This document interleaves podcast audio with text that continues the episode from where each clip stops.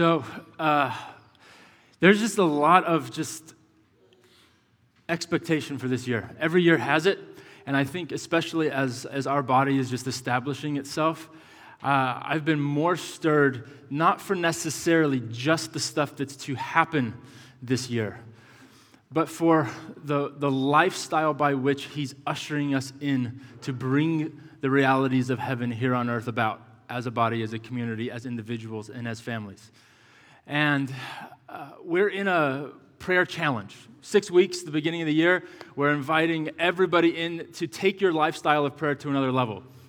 So we're, we're taking at least these first six weeks and focusing in on the Lord's Prayer and the different elements of prayer within that.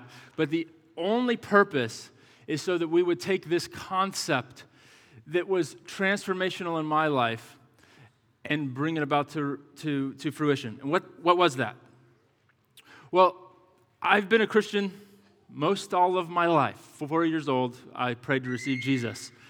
And a shift happened in about 2007 when, when, I, when, I,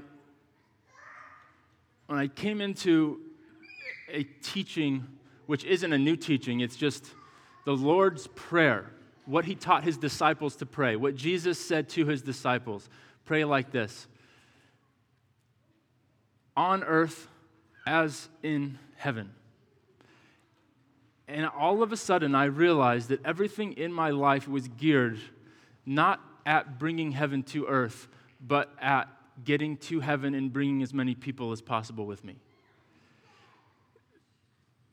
the problem is, is that that wasn't a bad motivation. What we do with eternity, where we go in eternity, who we spend eternity with, is a huge ordeal. Your decision to follow Jesus is a massive one. It's just that Jesus never taught his disciples that the purpose of their life was to get people to heaven. The entire purpose of their being and of following him when they say, Teacher, Rabbi, teach us to pray. That prayer was all about bringing heaven to earth. And as a body, we use the, the phrase, till heaven and earth are one, uh, because within that, there's a sense of, of a union, a oneness, uh, a heaven and earth uniting. And then the, the bringing about of, of a fallen created order that has had the curse broken and had a perfect healer come pay a price for something and then choose to co labor with his image bearers to bring about wholeness to a world that's desperately in need of healing, on earth as it is in heaven. If we do nothing else as a body but discover the depths of that purpose, we're okay. we can mess a whole lot up if we're anchored in that reality. So, uh, to back, not backpedal, but to just give some context of where we're at again. Uh, the, the first week of, of, this, of this prayer emphasis was on adoration, our Father. Just stopping with the first phrase and saying that when Jesus taught his disciples to pray, he first and foremost tells them to pray, Our, our Father, which is a concept of to adore your Maker who sees you as children, and that you get to continue in an inheritance that is far beyond anything you could ever pay for, ask for, or do anything for. The second element, though, is this concept of petition. Petition. And if you, if you uh, turn, let's go ahead and look at it actually, in case you are not familiar. Matthew 6. Matthew 6 says this our Father in heaven, hallowed be your name. This is verse 9. Actually, I'm going to I'm going to actually read the phrase before it. They said, and when you pray, do not heap empty phrases as the Gentiles do, just as Jesus, for they think that they will be heard for their many words. Do not be like them, for your Father knows what you need before you ask. Pray like this Our Father in heaven, hallowed be your name. Your kingdom come. Your will be done on earth as it is in heaven. Give us this day our daily bread. Forgive us our debts as you've forgiven our debtors. And lead us not into temptation, but deliver us from evil. So the, the Lord's Prayer, Our Father, adoration. But then there's the reality of petition. Petition is another reality of prayer that's essentially just asking God for stuff. How many of you have asked God for stuff ever? That was only about half of the hands. The rest are absolute liars. How many of you have asked God for stuff today? Yeah, now that's more than half of you because now you're not lying. We, we, it's, you don't have to teach someone to ask God for stuff. Uh, I think in the realm of, of petition, the issue isn't can I ask God for stuff? The issue is what do we do when I ask God for stuff and I have all these unanswered prayers? Especially when I get past the whole like just asking him for like selfish things and I'm actually asking him for what I would consider selfless things or deep heart rooted promises that are not being fulfilled and they're breaking your heart. That's when it's that's when it comes down to what do I do with unanswered prayer? And I don't know a single human being who's walked with God, and even those who haven't walked with God, they carry something on their shoulder about their view of God based on who God is in the realm of unanswered prayer. That is what's, that is what's literally knit into the realm of petition. And I briefly want to just say that petitioning is an amazing thing. We, we posted this prayer course by Pete Greig um, that's, that's in our social media and whatnot. And we're, we're just encouraging you guys. It's a weekly video just to get you into the mode of what we're focusing on this week. And this past week, again, was petition. And, and Greig says uh, a couple, I think, really helpful things um, in, in regards to petition prayer. And I'm on the wrong piece of paper. And he says this He says, he does three things when, when he's praying with the Lord. He keeps it simple, he keeps it real, and he says, keep it up keep it simple, keep it real, and keep it up. I think that's really helpful in terms of when I'm going to the Lord, you, you wake up, maybe it's in the morning, you have your quiet time with the Lord. You always have your stuff that you want to bring Him. And it's important just to keep it simple, but it's also important to be real, not to kind of sugarcoat things. The Lord, if He makes one thing really clear in Scripture, it's that He's completely uninterested in your sugarcoating anything, ever. He really could care less. He's seen a lot worse stuff than you've ever seen. He's not intimidated by your junk, your problems, or your bad day yesterday. He wants you to keep it real. And he also doesn't want you to stop. Uh, I think I mentioned this last week, but sometimes the, the goal of your prayer is just to do it because when you're doing it, you're positioning yourself to decree to yourself and to God, I'm not giving up on you, I'm offended at you, but I'm continuing to come to you rather than something else. Going to Him and keeping it up is, for some of us, is really the only thing that we need to do right now. We have to stay present. I think our, our culture is the most distracting that the world has ever seen. We can numb ourselves in more ways than we've ever been able to numb ourselves. And that causes us to have a constant invitation from the world to numb and to not stay present with the Lord. And when you stay present with the Lord, you're forced to go to the Lord and to keep asking, keep seeking. That, that phrase of, of that scripture that we all know uh, to ask, to seek, and to knock Jesus says ask, seek, knock. The, the phrase in the Greek is actually ask and keep on asking. Knock, keep on knocking. Seek, keep on seeking. In other words, it's not going to just happen because you did it today. It's a lifestyle of pursuing the person of Jesus in prayer that does something to your heart in the process. Keep it real, keep it simple, keep it up. And then three things with the how. He talks about three things with the how that I thought were, were awfully helpful. Uh, that prayer needs to be incremental, prayer needs to be specific, and it needs to be systematic. So, what does that mean? Incremental. Sometimes we're praying, let's say that, that uh, you're, you're praying for your entire company to worship Jesus, and you work at a place that's filled with atheists and people that hate God maybe your, your incremental prayer isn't maybe to wake up every day and I pray that they all bow down under the fire of heaven and worship you, God. Maybe you should just pray for, like, today, God, I pray for the person next to me that I can actually have a conversation without them yelling at me. Like that's an incremental prayer. So we're going to get to the fire from heaven. Let's start with the opportunity for me to be able to exchange life with this person. That's incremental. Maybe it's for a loved one. We haven't spoken in 20 years and I'm praying for them to like go to the nations. Maybe pray that the Lord would give you a wisdom or insight uh, at how to, to call them. Just an incremental step. Let's, let's, let's start praying incrementally, and then let's start praying specifically. I think I've that this was something when I when I kind of just uh, uh, marinated on that concept this week. I realized that I know. Like, how many of you know? Like, uh, are you you're praying for some things with the Lord? You're seeking and, and, praying for breakthrough in certain areas, and you could list them off right now. I, I know a few of you could, right? You could be like, I've got three, I've got ten, I've got five, whatever it is, right? Hand, uh, that's pretty normal. But I realized that that while I, I could sit down and think of what those things were, those specific things, because I, I think we all know our heart when we really pause, I think a lot of us need to actually remind ourselves what they specifically are and actually make the list, bring them to the Lord, and actually be accountable to Him. I realize that I don't know how many I have, which means I haven't been specific enough with the Lord. You should be able to go to the Lord and go, These are the things that we are talking about, and we are talking about them every day. It doesn't mean that I'm asking for a new house, a new car, a new boyfriend. It, means, it means it might include one of those things or something. Uh, but but it's, it's more about the things of what are the deep cries of your heart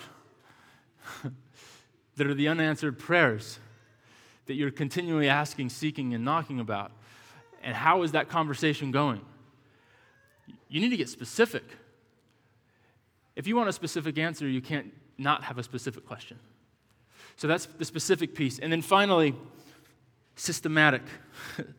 uh, Pete in that video even gives a, a, great little example of this guy named uh, uh, Ethelbert. I think that's an old British guy from the fifth or sixth century who had a wife who prayed and knew God, and he did not. So he built her a chapel, and she then prayed for him for 35 years until he encountered God. And you know what happened on top of that chapel? the Canterbury Cathedral was built on top of that chapel. And revival hit the entire British Isles from that place. That became a hub because he built his wife a chapel. and she prayed, and she prayed, and she prayed, and she prayed, and she prayed. We have to be systematic. What's your prayer chapel? And where are you going and standing on the ground of promises and declaring the things of heaven on earth, not being dismayed at the timeline? We have to be systematic. Don't give up. Don't give up. Don't give up. Okay, so how do we define prayer again in the depths of our hearts? I think that's a huge, huge ordeal. Bill Johnson has been a, a, a mentor from afar of mine.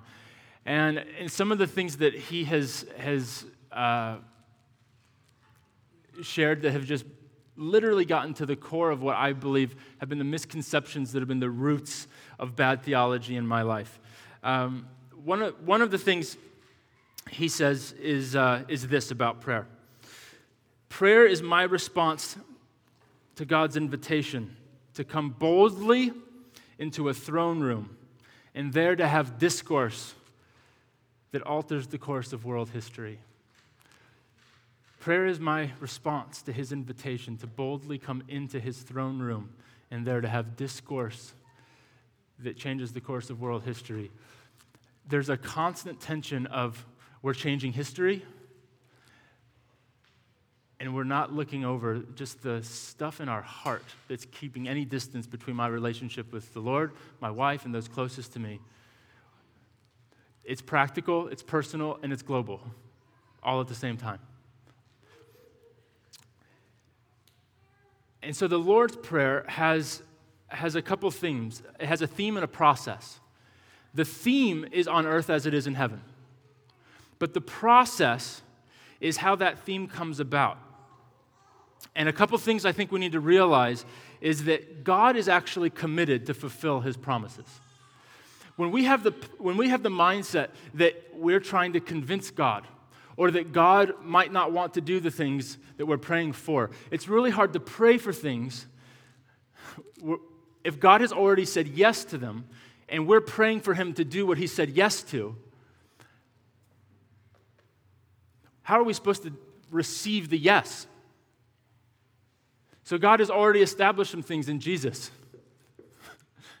saying, Yes, this is my will. And then we pray for those things that He's already said yes to. And then we wait. It's hard to get breakthrough in an area that He's already said yes to.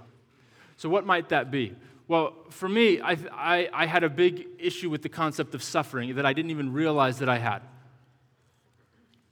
Suffering can have two definitions in the church.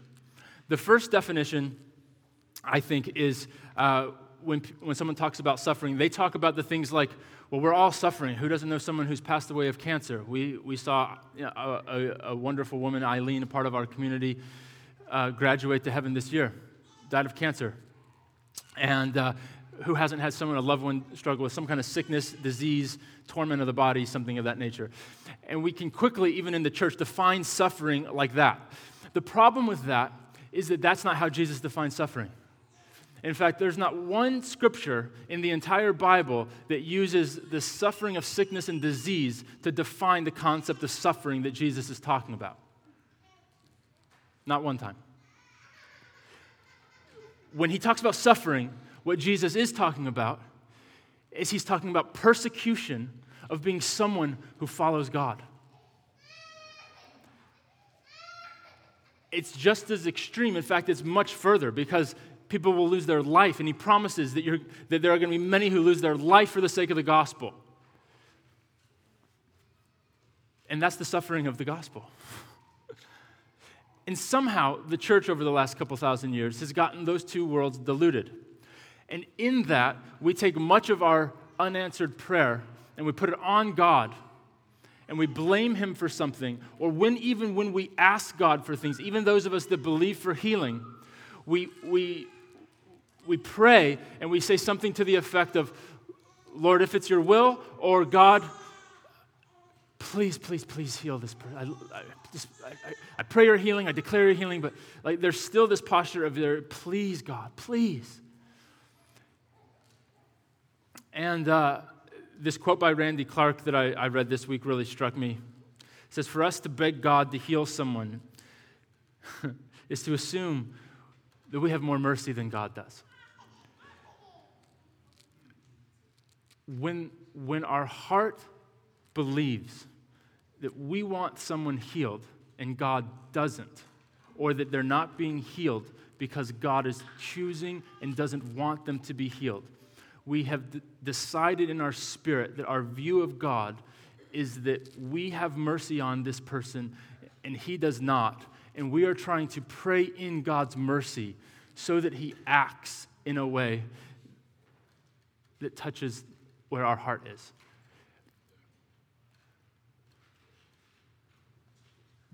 That doesn't seem dangerous. That is potentially the most dangerous place for the believer to be. If you believe that about God, you will question God about everything, everything in life, and you won't even know it. Because you can still love God, you can still live for God, you can still share about God, you can still intimately chase after Jesus.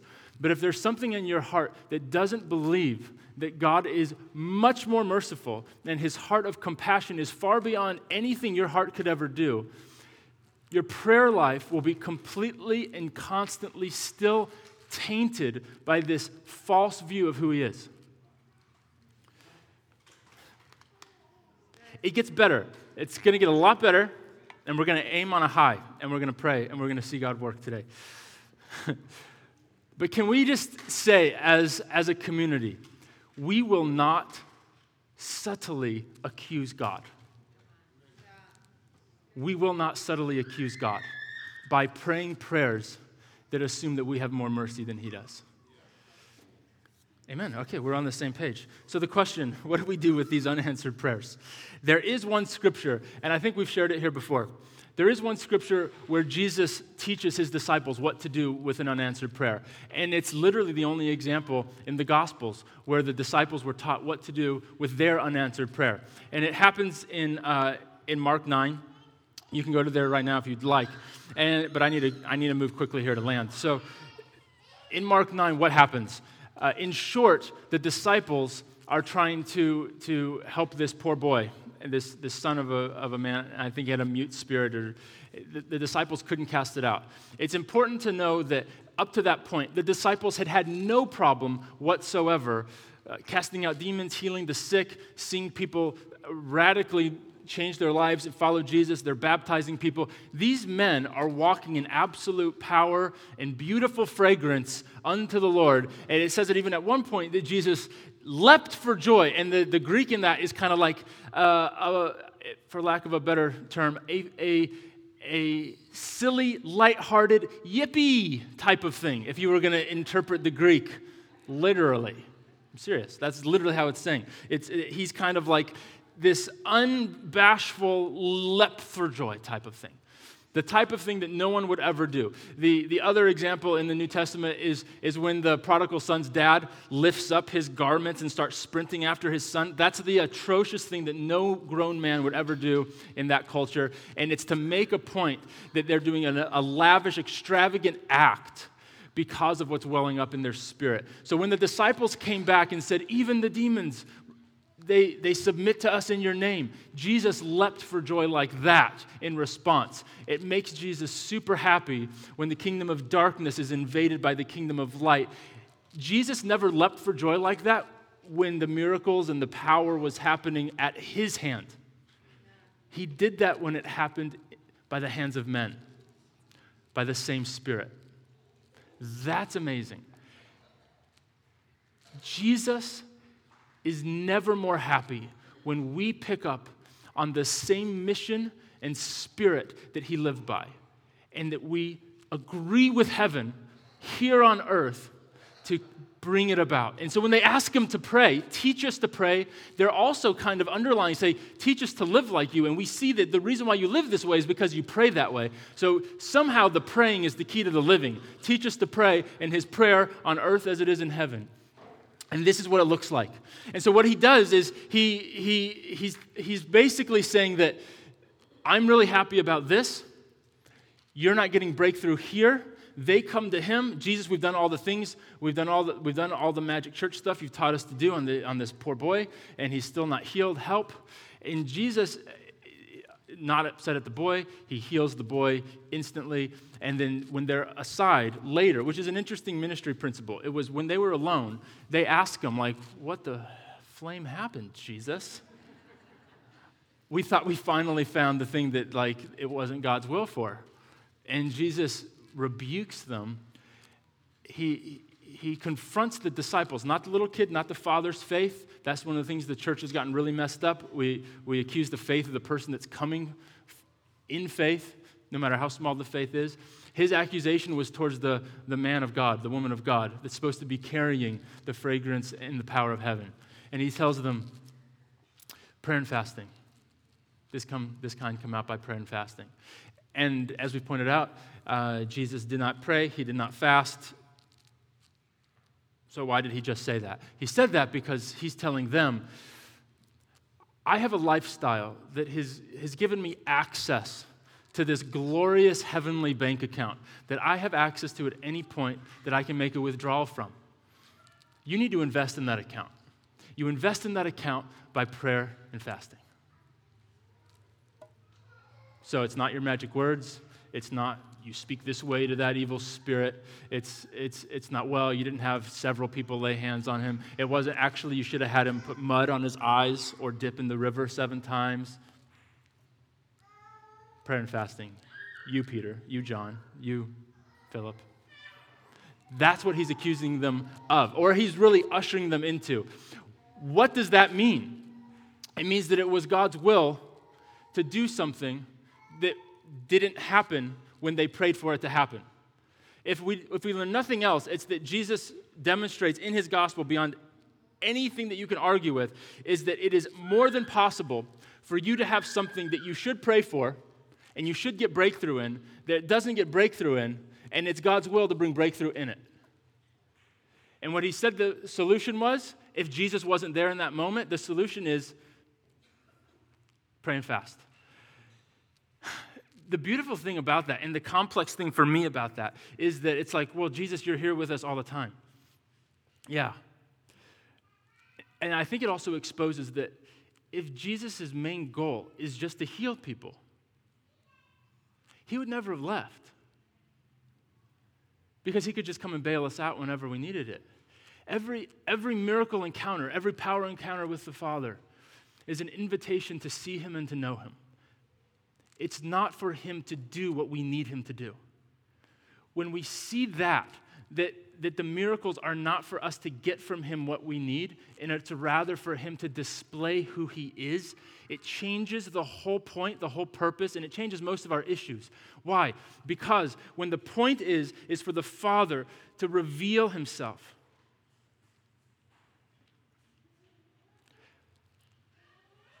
I don't have to live in the offense of not getting breakthrough here while I get breakthrough there. How did Jesus demonstrate that? John's disciples come to him. John is rotting in prison, the guy that baptized him, the guy that was born of, of Jesus' mother's cousin, who they've known their whole life, who's believed in him and prophesied into Jesus' ministry before anyone else saw it. John's rotting in prison. His disciples are sent by John to go ask Jesus, Are you really the one? Or are we supposed to look for another? Because if you haven't noticed, I'm rotting in prison. And Jesus says to him, Go and tell John what you see and hear. The lame have sight, the blind see, the poor have good news. Preach to them. In other words, they are focusing on what God is not doing in their unanswered prayer. John, your breakthrough is going to come on filling yourself on the testimony of what God is doing, not ignoring what you need breakthrough in but living and saturating yourself in the well of what heaven is doing on earth right now. And I will promise you that every time I have an issue in my life where, where, where I'm discouraged and I'm burdened by what I don't have breakthrough in, it's because I'm not feasting on what God is doing. Every time. Every time. It, it's, why, it's why our prayer life needs to start with adoration because when our prayer life starts with adoration, we're starting with the place of why we adore Him, who He is, and what He's done. And if you don't have a single miracle in your life that you can remember in the moment that you need to, you start with your salvation and you adore Him that you're a child of God. From that posture, don't go anywhere else until every cell in your body is filled with that awareness of a perfect Father. Then you can confront the petitions of your life with confidence, with conviction, with hope, and with life. That, that is the methodology that Jesus is doing in a single prayer like the Lord's Prayer and in a lifestyle of discipleship as a rabbi with his followers. This is the invitation that we're invited into, and it's beautiful. This is our way of life. Uh, I don't have time to get to the rest because I want to I want to pray. Um, so let's end with this. There's always a tension. There's always a tension between how many of you, if we just started talking over, let's say that we invited you over, we're having lunch today, so maybe we can start with that if you're coming over to the house. But if you'd sit down with a bunch of Jesus lovers and you just start telling about the exploits of God in your life, I can't, I've lost track of how many meals or living room conversations where I enter in discouraged or just and we just start talking about the things that Jesus has done in our life, whether it's yesterday, last year, 20 years ago. And every time the atmosphere of the room changes, my spirit starts to come alive, and I start to remember things that when I was alone, discouraged two hours ago, I can't remember of a single thing the Lord's ever done in my life forever. testify, people, testify. Anyone agree? Thank you. One hand, two hands. We're lying today. Yes, this, is, this happens. This is how the people of God work. We need each other to remind each other of who we are and who this God we serve, what has He done in our life. And so we live with this reality that we carry the testimony of God. We carry answered prayers with us constantly. What seems to lead us are these unanswered prayers. I, I will always have answered prayers and unanswered prayers in my life. In fact, if you don't have any unanswered prayers, you also are not praying. that does a couple of amazing things. It means it's okay for you not to be okay, but it gives you the place of how to address the lack of your okayness. In fact, we're required to have these things that are not answered. You've been placed here because of a world in chaos needs a people of God to come in to the unanswered and to bring a reality, not with the pressure to bring all the answers. The church has tried to do that for far too long. It's never worked out really well when we bring an answer. If, if the answer that we bring comes instead of from the mouth of having correct speech, it comes from the heart of having the presence of someone it allows us to enter in to any place that is deprived of light, meaning that the light and darkness conflict, the tension between answered and unanswered prayers, is brought into a place where the unanswered and the answered kind of have this, this, this mesh where, where you bring your unanswered prayer into a place where all of this, this answered stuff, the testimony of the gospel of Jesus, just kind of overwhelms it. I, I, I can think of, uh, of multiple times that I come into a place of, of community with people and we're sharing the testimony, we're praying over each other and encouragement and whatever else. And, and there's just so much life in the room. And maybe there's tears, maybe there's laughter, maybe there's just joy and worship and whatever else. That's a really good time to bring in your unanswered prayer. Why? Because it's putting it in its proper place. You just put it into the environment that it's meant to go in a place that's going to be overwhelmed with hope, life, and expectation. We're wired to seek people that are like ourselves. That's why even you're, you're all here. But we do that even in our negative mode, right? When, when, if, your negative mode is like kind of complaining about something, you will find the people that complain about the things that you like to complain about, and you will follow them on social media. You will like their likes. You will like, yeah, yeah, yeah I like how that guy thinks. Yeah, it's like, I, I do that for some of my, the stuff that I, anyway. It's the, you can tell I wasn't planning to share this example. It's a little rough. But the, the, I'm, thinking, I'm, I'm just thinking that we, we find the people that think even the way that we don't like to identify ourselves, the stuff inside of us. It's easy to find that person. Maybe it's you know, a gossip. Maybe it's something else that is just kind of like, mm. The point is, is that we can find those people. Those people will then give give momentum and they'll give a voice to our voice. They'll have agreement. And in agreement, what happens, what started as a little place in your heart can, can foster and can build momentum. It happens the same way in the kingdom, where when you posture yourself around the people of God, they call forth the realness inside of you, the gold inside of you. And it silences the stuff, the junk. What it doesn't do is it gives you no place to bring up your pain, your wounds, your hurts, and your unanswered prayer. What it does do is it gives you the opportunity to put it in a place where something can actually happen.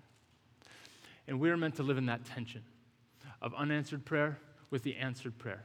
Our invitation today is can we be a people that are, that are so intimately committed to a lifestyle of prayer that looks like the intimate love relationship with Jesus as a community? That, that our stuff of unanswered prayers, we're literally excited when someone walks in to our home, to our small group, to our church, to after church prayer, whatever it is. Because we're living with an expectation that the God of endless resource has a deposit in a transaction that he wants to make. And that that person right now doesn't feel it. That person doesn't know who God is in their being that's right in front of them. I've seen them know it, but right now they don't know it. They need this body to remind them of who they are and the access to the account that they have. And I have the privilege to take their unanswered prayer and enter in with them to the throne room and allow the presence of God to meet them. That's the way of life we've been invited into. Can you stand?